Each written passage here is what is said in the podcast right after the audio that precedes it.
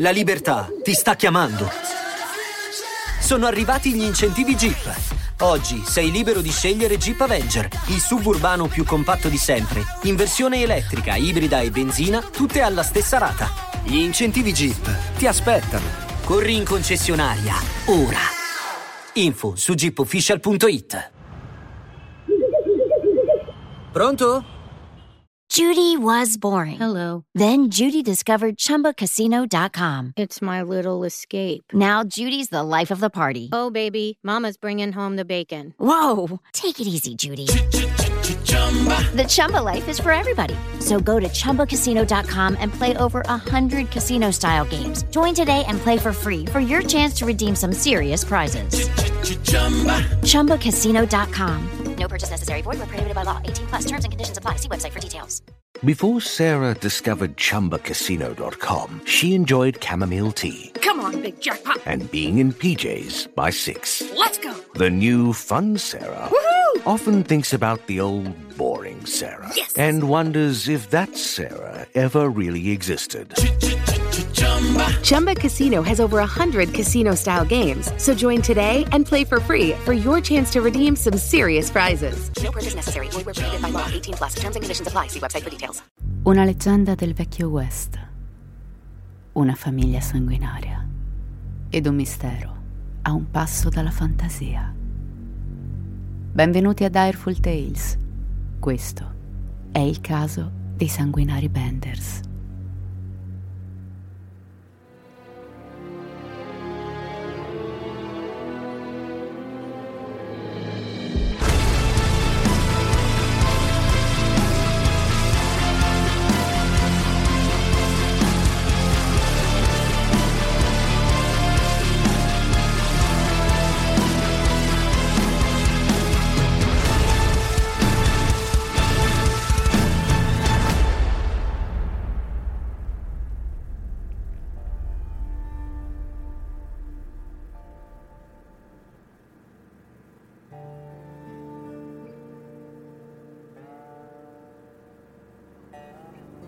Ieri sera mi sono seduto vicino a mio nonno, Emerson Smalley, e ho ascoltato una storia sui Benders e sulla loro presunta fine.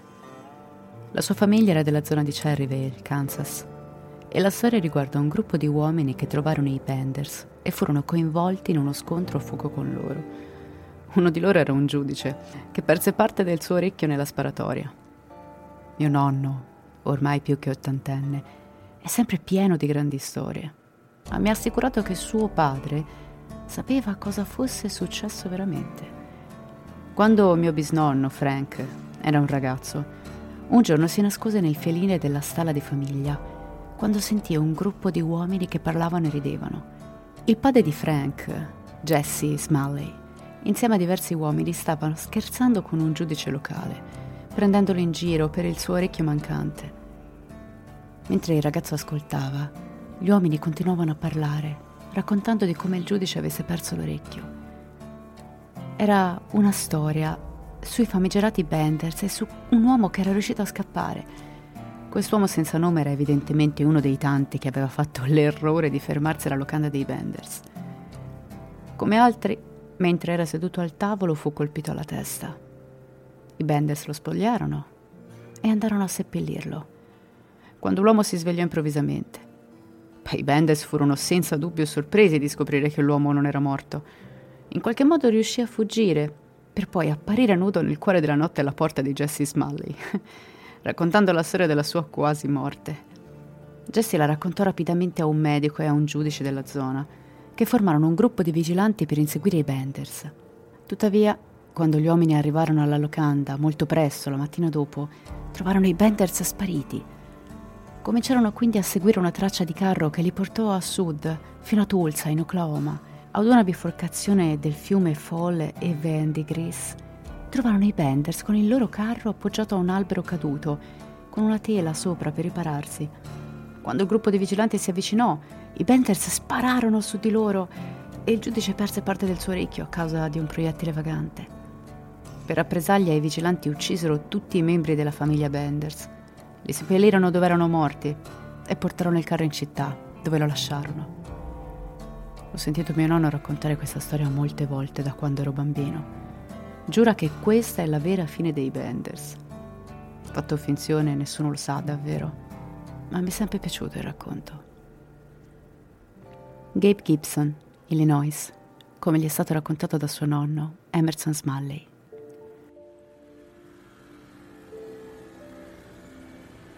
Avete presente quando ci si siede con una persona anziana di fronte a una strada trafficata, magari piena di palazzi e di rumori assordanti? E la persona con cui vi siete seduti improvvisamente respira profondamente e poi esordisce con quella frase che tutti ci siamo sentiti dire almeno una volta. Qua una volta era tutta campagna. E così parte una storia che ci riporta indietro di molti anni. Il vecchio seduto vicino a noi indica con il dito a destra e a sinistra. Lì c'era il calzolaio, lì viveva l'anziano che aveva le mucche, che faceva il latte. E là è dove mi sono ribaltato con la bicicletta mentre rincorrevo i miei amici all'uscita di scuola. Sono fatte così queste storie. Sono ricordi che spogliano grattacieli e moderni centri commerciali, riportandoli alla terra, a quando appunto lì era tutta campagna. Solitamente questi racconti vengono accompagnati da qualche diceria di paese, una curiosità sul pazzo di zona o sul giovane pretino che se la faceva con una timorata. Ma a volte, in alcuni luoghi, ricordi simpatici e ironici vengono macchiati da eventi talmente lontani da essere diventati quasi inaccessibili.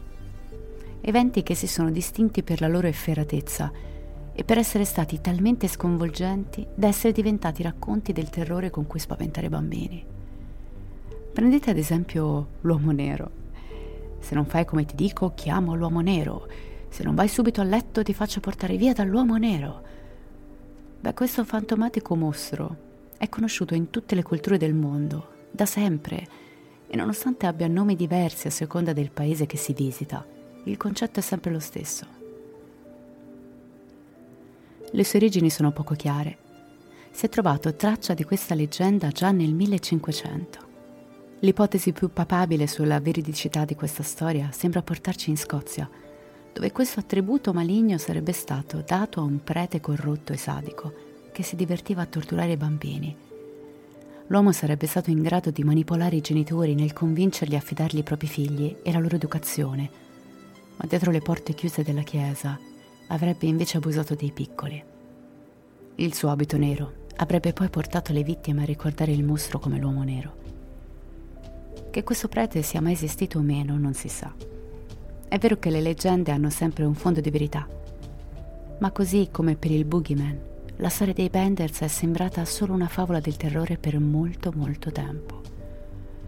Ma quando si tratta di crimine, Mark Twain aveva ragione. La verità è più strana della finzione, ma è anche più pericolosa. E le storie dell'orrore della vita reale non solo diffondono la paura, possono anche diffondere voci, rendendo spesso difficile discernere i fatti dalle invenzioni. Prendete Lizzie Borden, che uccise i suoi genitori con circa 10 colpi ciascuno, invece dei 40 raffigurati nella morbosa filastrocca per bambini. O la famosissima Amityville Horror, la casa che uccide. Ma il vero orrore fu Robert DeFeo Jr., che uccise suo padre, sua madre, due fratelli e due sorelle nell'abitazione che sarebbe poi diventata il centro della speculazione paranormale.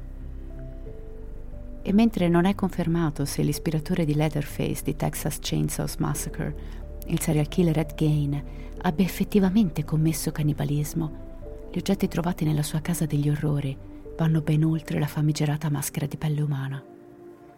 Preparatevi quindi ad ascoltare una di quelle leggende, che tanto leggenda non è, una di quelle storie dove un tempo era tutta campagna e la realtà faceva molta più paura di qualunque tetra filastrocca. Questa è la storia dei Bloody Benders, la prima famiglia di serial killer d'America. Before Sarah discovered ChumbaCasino.com, she enjoyed chamomile tea. Come on, big jackpot. And being in PJs by six. Let's go. The new fun Sarah Woohoo! often thinks about the old boring Sarah. Yes. And wonders if that Sarah ever really existed. Chumba Casino has over 100 casino style games. So join today and play for free for your chance to redeem some serious prizes. No purchase necessary. Void prohibited by law. 18 plus. Terms and conditions apply. See website for details. Renueva tu estilo de otoño en JCPenney. Descubre grandes ofertas en modelos versátiles que puedes combinar con piezas tuyas, como un blazer y pantalón de pierna ancha Worthington con tu blusa favorita, o un suavecito suéter St. John's Bay con tu camiseta preferida. Y combina una chaqueta Stafford con uno de los clásicos en tu closet. Con un par de piezas versátiles puedes crear múltiples looks únicos y extraordinarios. Eleva tu estilo de otoño y ahorra. JCPenney. Vale la pena.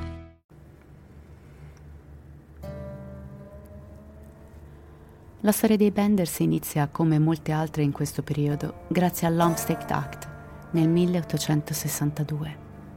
Dopo la guerra civile, gli indiani furono cacciati dalla loro casa e forzati a vivere nella contea di Labette in Oklahoma per rendere il territorio del Kansas disponibile ai coloni europei.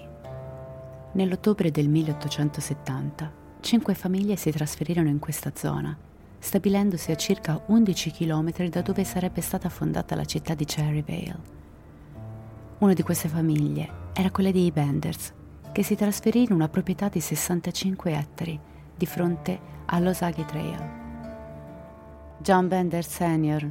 e John Jr. furono i primi ad arrivare, entrambi immigrati tedeschi. Il più anziano aveva circa 60 anni, si faceva chiamare Pa Parlava poco inglese e aveva un marcato accento tedesco, mentre il più giovane aveva circa 25 anni. Parlava bene la lingua, ma anche lui veniva tradito dalla cadenza tedesca. Aveva l'abitudine di scoppiare a ridere all'improvviso, in mezzo alla gente, senza una ragione apparente. Alcuni iniziarono a chiamarlo mezzo scemo per questo. Lui e il padre prepararono il terreno, costruendo una capanna e un fienile le donne della famiglia arrivarono solo un anno più tardi, nel 1871. Elvira Bender, che si faceva chiamare Ma, aveva circa 55 anni.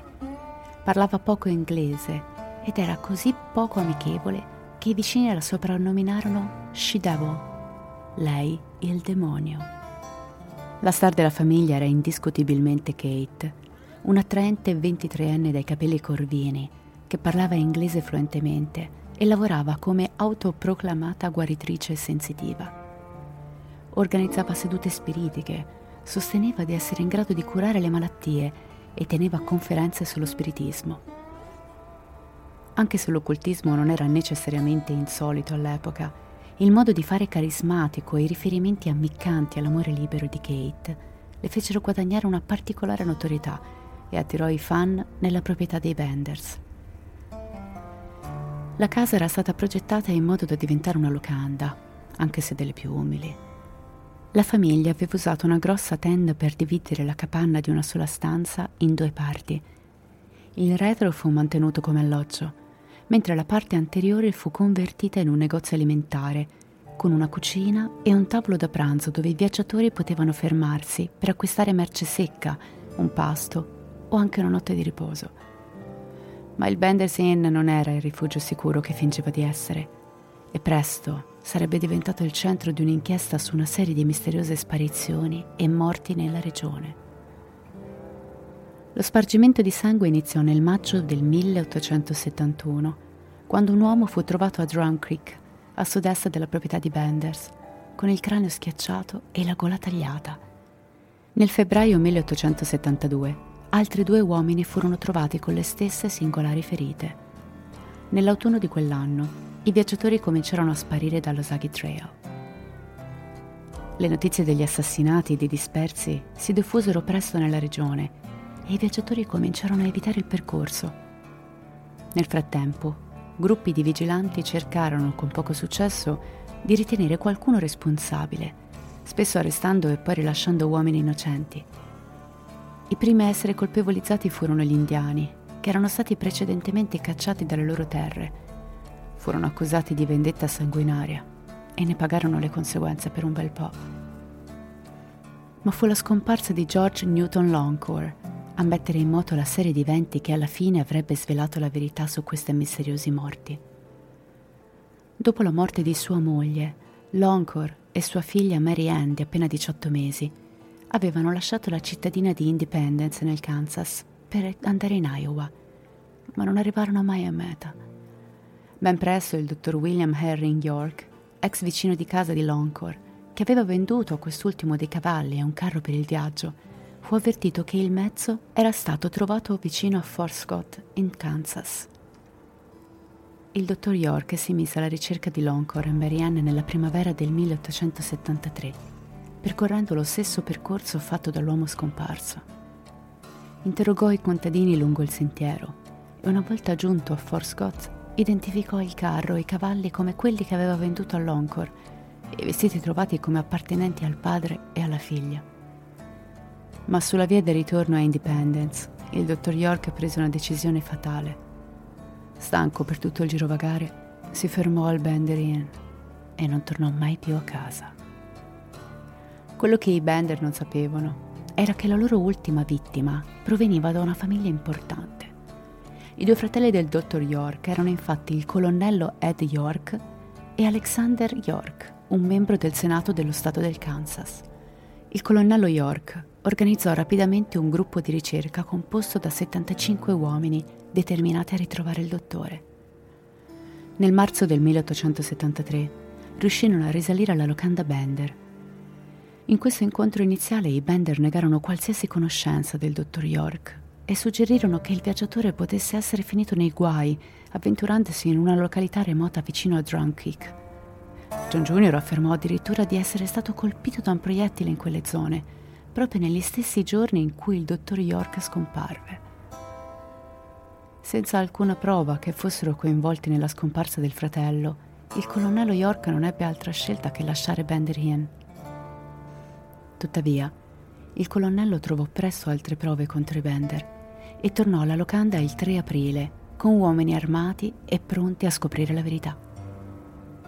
Poco prima, infatti, l'uomo aveva parlato con una donna che sosteneva di essere fuggita dal Bender Inn dopo che Elvira l'aveva minacciata con coltelli e pistole anche se inizialmente Mabender fece finta di non capire l'inglese. Successivamente, stanca delle accuse insistenti del colonnello, iniziò a gridare che la donna aveva bestemmiato il suo caffè e tentò di cacciare gli uomini, rivelando la sua vera natura violenta. Sperando di poter risolvere la situazione, entrò in campo la bella e sensuale Kate, che si offrì di usare le sue capacità psichiche per aiutare il colonnello York nella ricerca di suo fratello gli disse che se fosse tornato quel venerdì sera con meno uomini, lo avrebbe accompagnato alla tomba del fratello. Nel frattempo, le comunità locali continuarono ad accusare gli indiani di essere responsabili delle sparizioni. Per affrontare la questione e calmare le acque, la borgata locale tenne una riunione pubblica nella scuola di Harmony Grove, in cui la comunità concordò di ottenere mandati di perquisizione per ogni proprietà tra Bill Hill Creek e Drum Kick, tra le case in lista c'era anche la locanda dei Bender. A quella riunione erano presenti anche il colonnello York, John Bender Sr. e John Bender Jr. Alcuni giorni dopo, un abitante del luogo notò che gli animali sulla proprietà dei Bender erano morti di stenti. Indagando, il funzionario eletto della borgata, l'eroe Dick, scoprì che la proprietà era stata abbandonata e che c'era un cattivo odore proveniente da una botola inchiodata sotto un letto. L'uomo tornò velocemente in città e avvisò tutti. Centinaia di persone del posto si riversarono nella proprietà dei Benders, prendendo pale e picconi, pronti a perquisire la locanda. Un'immagine che mi ricorda un po' le scene dei film in bianco e nero su Dracula o Frankenstein, quando i paesani, alla notizia della presenza di un mostro, decidono di dargli la caccia con torce infiammate e forconi ma quello che i cittadini di quella piccola località nel Kansas trovarono nella locanda fu qualcosa di così cruento da sembrare inverosimile. Gli uomini spossarono il letto, rivelando la botola misteriosa. Aprendola e calandosi al suo interno, scoprirono una stanza vuota. L'odore acre e pungente, ormai percepibile anche dall'esterno della locanda, proveniva dal sangue coagulato che impregnava il pavimento di pietra nel terreno sottostante e le pareti in legno, il macabro rivestimento di un incubo. Non trovando alcun corpo, la ricerca si diresse verso l'orto e il frutteto di mele di Elvira e Kate, dove scavando come forsennati portarono ben presto alla luce il dottor York, sepolto in una tomba poco profonda. Il giorno dopo, altri dieci corpi furono recuperati dal giardino e dal pozzo, insieme ad altre parti di corpi smembrati. Tutte le vittime erano state uccise con lo stesso modus operandi. Le persone erano state colpite alla testa, probabilmente con un martello, prima di avere la gola tagliata era evidente su tutti i corpi tranne quello della piccola neonata Mary Ann, che probabilmente era stata sepolta viva. Molti dei corpi erano stati anche indecentemente mutilati, suggerendo tra le tante cose anche un trauma genitale. Sulla base delle prove e delle storie raccontate dai sopravvissuti della locanda Bender, si crede che agli ospiti fosse dato il posto d'onore al tavolo da pranzo, che guarda caso si appoggiava al divisore di tela della stanza. La sedia di tale posto era posizionata sopra la potola della cantina. Una volta che la loro vittima era seduta, uno degli uomini la colpiva con un martello da dietro la tenda. Poi rapidamente una delle due donne tagliava la gola della vittima per assicurarsi che fosse morta. Il corpo poi veniva fatto cadere attraverso la botola, spogliato, smembrato e poi sepolto. Alcuni cadaveri al momento del ritrovamento indossavano oggetti di valore e portavano contanti, suggerendo che la famiglia Bender uccidesse per il brivido e non per derubare. Vennero anche rinvenuti dei fori di proiettili in alcune parti della cantina, circa una dozzina, probabilmente sparati da alcune vittime che hanno cercato di reagire. Uno dei pochi oggetti trovati nella locanda era una Bibbia con note in tedesco che identificava John Jr. come un certo John Gebhardt. Questo, così come il chiacchiericcio dei vicini, suggeriscono che John Jr. e Kate potrebbero essere stati una coppia invece che fratello e sorella. Si determinò quindi che nessuno dei quattro membri della famiglia si chiamasse effettivamente Bender e che solo la madre e la figlia fossero imparentate. Si pensa che Elvira sia nata al Miramark, sulle montagne Adirondack, e che abbia avuto diversi figli e mariti. Alcuni dicono che siano tutti morti per ferite alla testa. John Jr. era probabilmente nato John Flicker prima di immigrare dalla Germania o dai Paesi Bassi e Kate Bender sarebbe invece stata la quinta figlia di Elvira, Eliza Griffith. Partì così una prorompente caccia all'uomo. Sulla scia delle macabre scoperte fatte nella proprietà dei Benders, sia il senatore dello Stato Alexander York che il governatore del Kansas Thomas Osborne offrirono sostanziose ricompense per la cattura della famiglia. Gli investigatori seguirono le tracce dei carri per trovare i cavalli della famiglia, che erano stati abbandonati fuori Tyre, appena 19 km a nord della locanda. Da qui in poi è difficile dire cosa sia reale e cosa sia una leggenda metropolitana. Alcuni dicono che John Jr. e Kate viaggiarono con la ferrovia verso una colonia di fuorilegge vicino al confine tra il Texas e il Nuovo Messico, dove le forze dell'ordine non sarebbero mai arrivate. Un detective ha persino affermato di aver intracciato John Jr. al confine e di aver scoperto che era morto di apoplessia, una sindrome neurologica. Nel frattempo si diceva che mamma e papà Vander fossero fuggiti verso St. Louis, nel Missouri. Per molti anni dopo i crimini, ogni volta che due donne che viaggiavano insieme venivano viste, venivano immediatamente accusate di essere Kate ed Elvira Bender. E anche se diversi gruppi di vigilanti avrebbero affermato di aver catturato e ucciso i Benders, nessuno fornì mai le prove o reclamò la ricompensa in denaro. Nel 1884 un uomo anziano, che secondo gli investigatori corrispondeva alla descrizione di Pa Bender, fu arrestato in Idaho per un omicidio commesso con un martello. In attesa di conferma da parte del Kansas, l'uomo cercò di fuggire tagliandosi un piede, ma finì per morire dissanguato e si decompose prima che potesse essere fatta un'identificazione. Nel 1889 una donna di nome Almira e la figlia Sarah Elizabeth furono arrestate per furto nel Michigan e successivamente accusate di essere Elvira e Kate Bender ma quando furono portati in Kansas, un pannello della contea di Labette, destinato a confermare la loro identità, fornì risultati incoerenti. Qualcuno credette che Kate avesse lanciato un incantesimo sulla giuria per confonderli e non farsi identificare. Con un dubbio significativo sulla loro identità, le donne furono rilasciate e rimandate in Michigan. Ma mentre i Bender stessi probabilmente non furono mai ritenuti responsabili degli omicidi commessi nella contea di Labette, altri furono certamente puniti per i loro crimini. Dodici uomini in totale furono accusati come complici per aver aiutato a disporre della merce rubata. Tra questi c'era Mitch Sherry, un membro del comitato di vigilanti che più tardi si scoprì colpevole di aver falsificato una lettera alla moglie di una vittima per far sembrare che il marito fosse arrivato sano e salvo. Mentre la storia dei Benders si diffondeva in tutto il paese negli anni successivi alla serie di omicidi, migliaia di turisti e cacciatori di souvenir si affollavano nell'ex Benders Inn, saccheggiando la proprietà fino ai mattoni della cantina e alle pietre del pozzo.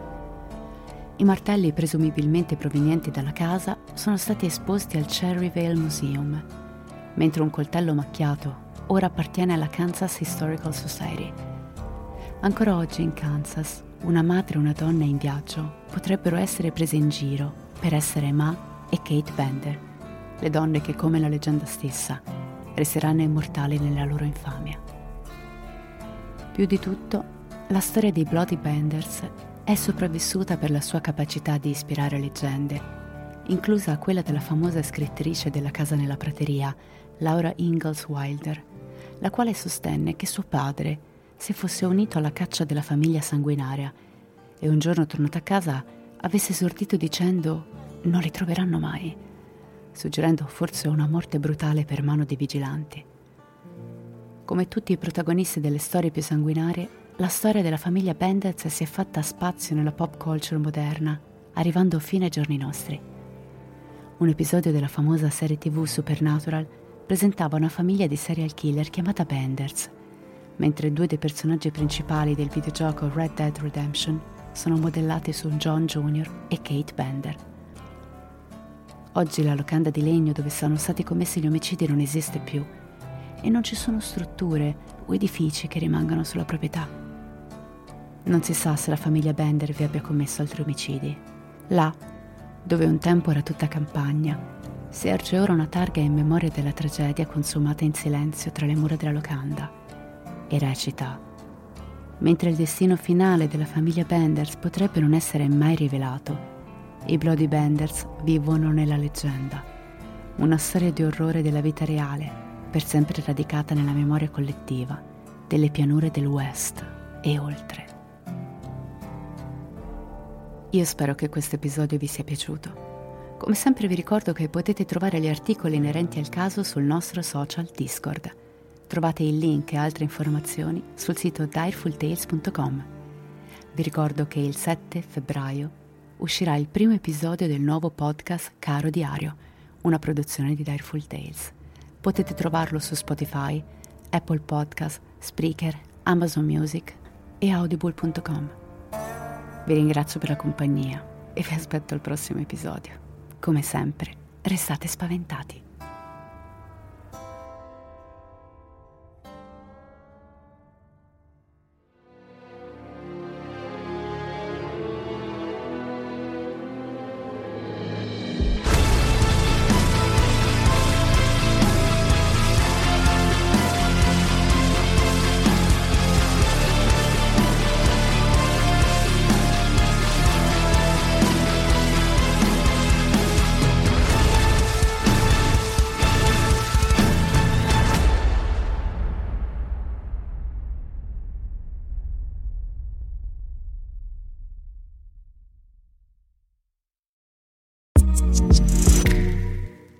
Segui i podcast di Voice sulla tua app di podcast preferita. E se sei un utente Prime, ascoltalo senza pubblicità su Amazon Music.